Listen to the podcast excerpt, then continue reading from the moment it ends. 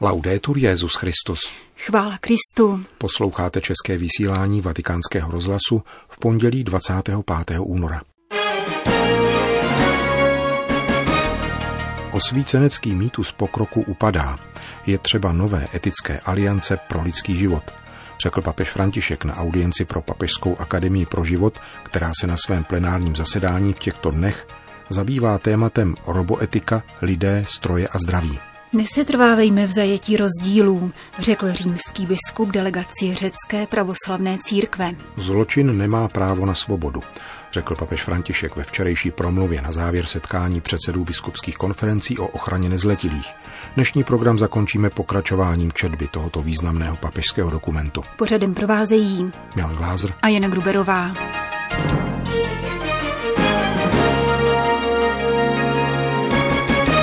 Zprávy vatikánského rozhlasu. Vatikán. Papež František přijal na audienci Papežskou akademii pro život, která dnes odpoledne zahájila své plenární zasedání v nové synodní aule ve Vatikánu na téma roboetika, lidé, stroje a zdraví.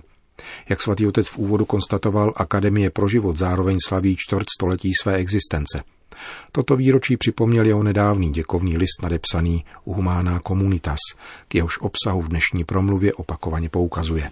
František ve své promluvě zamířil i hned k jádru problému a zdůraznil dramatický paradox dnešního světa. Lidstvo rozvinulo vědecké a technické schopnosti s cílem dospět k všeobecnému blahobytu a přece žije v atmosféře vyhrocených konfliktů a prudkého růstu nerovností, ohrožujících jednotu lidské rodiny a její budoucnost. Osvícenecký mýtus pokroku upadá a hromadění možností, které věda a technika nabízejí, nedospělo vždy ke kýženým výsledkům, poznamenal papež. Hrozí, že pouhá možnost něco dělat zatemní otázku, kdo je aktérem a pro koho pracuje. Naznačil dále otazníky, které před člověka staví technokratický systém. Stejně tak a právě proto je však nutné mít na paměti, že technika je jednou z charakteristik lidské bytosti. Není vnější a nepřátelskou silou, nýbrž lidským způsobem obývání světa, připomněl papež. Dnešní rozvoj technických schopností nicméně přináší nebezpečné okouzlení. Namísto toho, aby člověku poskytoval nástroje ke zlepšení péče o život, hrozí nebezpečí, že bude vydán logice mechanismů, které rozhodují o jeho hodnotě. Toto převrácení hodnot musí nutně vést ke zhoubným důsledkům. Stroj již nebude řídit pouze sám sebe, ale nakonec bude řídit člověka. Lidský rozum je takto snižován na odcizenou racionálnost účinků, kterou nelze považovat za hodnou člověka degna dell'uomo. S odkazem na encykliku Laudato Si papež František obrátil pozornost k vážným škodám způsobeným naší planetě nekontrolovaným užíváním technických prostředků a označil bioetiku za významný obor, který si zaslouží globální pozornost a umožňuje budovat žádoucí síť vztahů mezi církví a občanskou společností. Je zapotřebí, abychom jako věřící přinesli zvláštní příspěvek k hledání operativních, univerzálně přijatelných přijatelných kritérií, která by mohla sloužit jako společná východiska pro volby těch, na nichž leží vážná odpovědnost za rozhodování, jak na národní, tak i mezinárodní úrovni. Znamená to také vstoupit do dialogu v otázkách lidských práv a jasně poukázat na povinnosti, jež jsou jejich protějškem.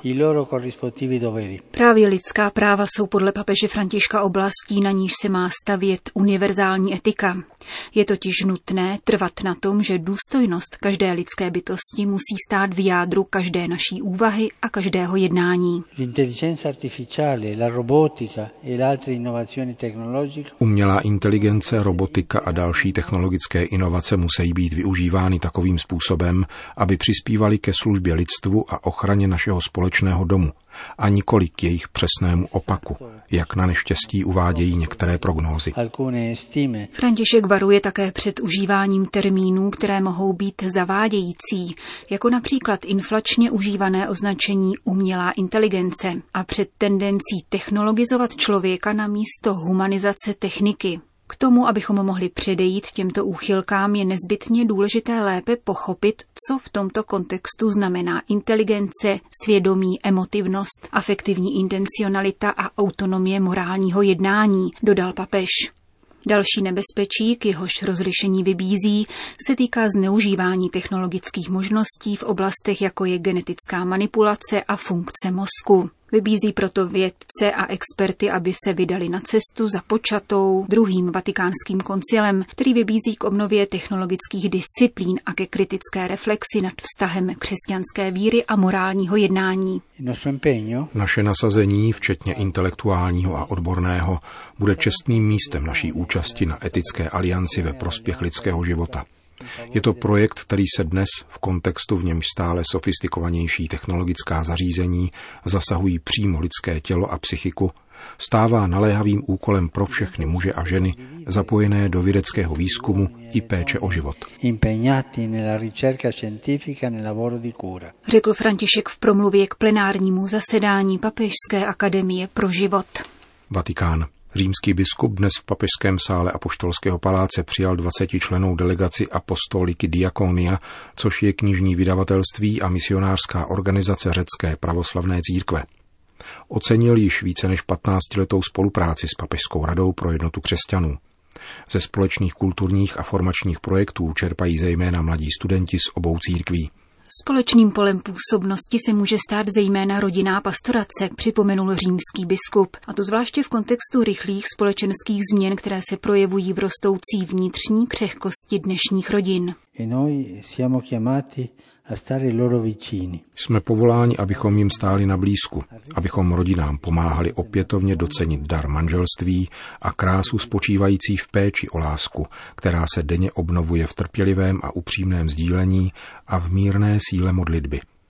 Jsme povoláni, abychom projevovali rodinám blízkost i tam, kde se jejich život neuskutečňuje ve shodě s plností evangelního ideálu, neprobíhá v pokoji a radosti. E Rodinné hodnoty tedy lze aktivně podporovat v úctě k vlastním duchovním tradicím na národní i na mezinárodní úrovni, uzavřel papež František při dnešní audienci pro apostoliký diakonia.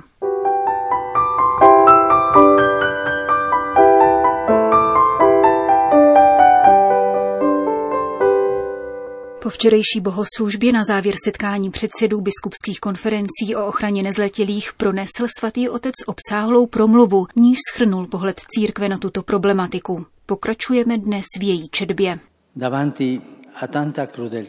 Vzhledem k tolikeré krutosti a tolikerému idolatrickému obětování dětí, bůžku moci, peněz, píchy a domýšlivosti, nestačí pouze empirická vysvětlení, která nejsou sto dát pochopit šíři a hloubku tohoto dramatu.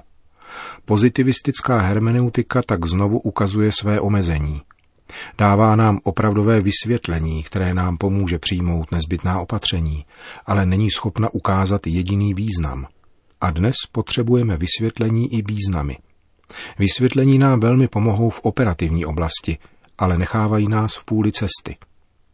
Jaký je tedy existenciální význam tohoto kriminálního jevu?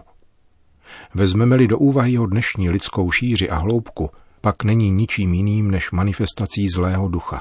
Nebudeme-li mít na paměti tuto dimenzi, zůstaneme vzdáleni pravdě a opravdovým řešením. Fratelli e sorelle, Bratři a sestry, stojíme dnes před manifestací nestoudného, agresivního a destruktivního zla. Za ním a v něm je zlý duch, který se ve své píše a domýšlivosti považuje za pána světa a domnívá se, že je vítězem. A toto bych vám chtěl říci z autority bratra i otce, zajisté nepatrného a hříšného, který je však pastýřem církve, jež předsedá v lásce.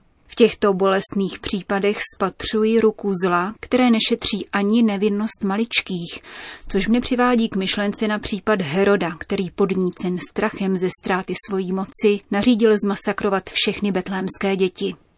Je zatím Satan, a tak, jako musíme přijmout všechna praktická opatření, která zdravý rozum, věda a společnost nabízejí, tak nesmíme ztratit ze zřetele tuto skutečnost a přijmout duchovní opatření, jimž nám učí samotný pán. Pokoření, sebeobžalobu, modlitbu a pokání. Je to jediný způsob, jak přemoci ducha zla. Takto zvítězil Ježíš. L'obiettivo della Chiesa sarà dunque quello di ascoltare, tutelare Cílem církve tedy bude naslouchání, ochrana, opatrování a léčba zneužitých, vykořišťovaných a zapomenutých nezletilých, ať už jsou kdekoliv. Církev se k dosažení tohoto cíle musí povznést nad veškerou ideologickou polemiku a žurnalistickou politiku, které často z různých důvodů účelově používají dramata, jež prožili maličcí. Nadešel proto čas společně se přičinit o vykořenění této brutality z těla našeho lidství a přijmout veškerá nezbytná opatření na mezinárodní a církevní úrovni.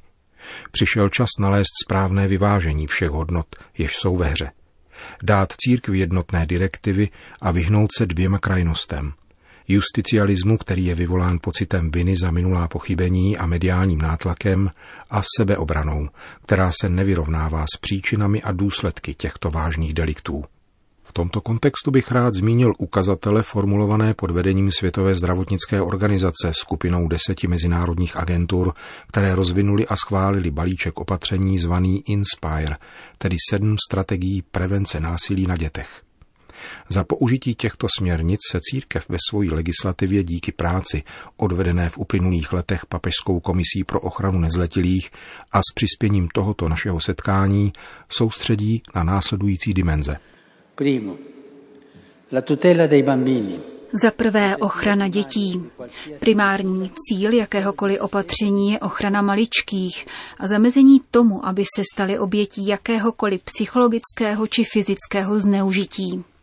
Je tedy třeba změnit mentalitu, aby byl odstraněn obraně reakční postoj na záchranu instituce ve prospěch upřímného a rozhodného hledání dobra společenství, přičemž budou mít vždycky ve všech ohledech přednost oběti zneužívání. Musíme mít před očima vždycky nevinné tváře maličkých a připomínat si mistrova slova. Kdo však jedno z těchto nepatrných, které ve mně věří, svede ke hříchu, proto by bylo lépe, aby mu byl pověšen na krk mlínský kámen a aby byl potopen hluboko do moře. Běda světu, že svádí ke hříchu. Pohoršení sice musí přicházet, ale běda tomu člověku, skrze kterého pohoršení přichází. Secondo, serietà impeccabili. Za druhé, bezchybná serióznost. Chtěl bych tady zdůraznit, že církev nebude šetřit silami a učiní všechno, co bude nutné, aby byl spravedlnosti odevzdán každý, kdo se takovéhoto deliktu dopustil.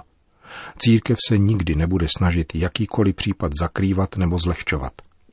Hříchy a zločiny členů duchovenstva mají ještě chmurnější zabarvení, a to vlivem věrolomnosti a hanebnosti. Deformují tvář církve a podrývají její věrohodnost. Obětí těchto nevěrností a skutečných spronevěr je totiž spolu se svými věřícími rovněž církev. Terzo. Una vera purificazione. Za třetí opravdová očista. I přes přijatá opatření a dosažené pokroky ve věci prevence zneužívání je třeba vynaložit nové a trvalé úsilí o svatost pastýřů, jejichž připodobnění Kristu, dobrému pastýři, je právo božího lidu. Stvrzuje se tedy pevná vůle pokračovat ze všech sil na cestě očišťování, dotazovat se na to, jak ochránit děti, jak se vyhnout o něm katastrofám, jak uzdravovat a integrovat oběti, jak posílit formaci v knižských seminářích a snažit se přeměnit napáchané chyby na příležitost k vykořenění této metly nejenom z těla církve, ale i společnosti. Svatá bázeň boží nás vede, abychom se my sami obvinovali jako osoby i jako instituce a napravovali svá pochybení. Sebeobvinování je počátkem moudrosti a pojí se ke svaté boží bázni. Učit se obvinovat sebe jako jednotlivce, jako instituci a jako společnost. V skutku nesmíme upadnout do pasti obvinování druhých, což je alibistický krok, který nás separuje od reality Slyšeli jste druhé pokračování promluvy papeže Františka na závěr setkání předsedů biskupských konferencí o ochraně nezletilých.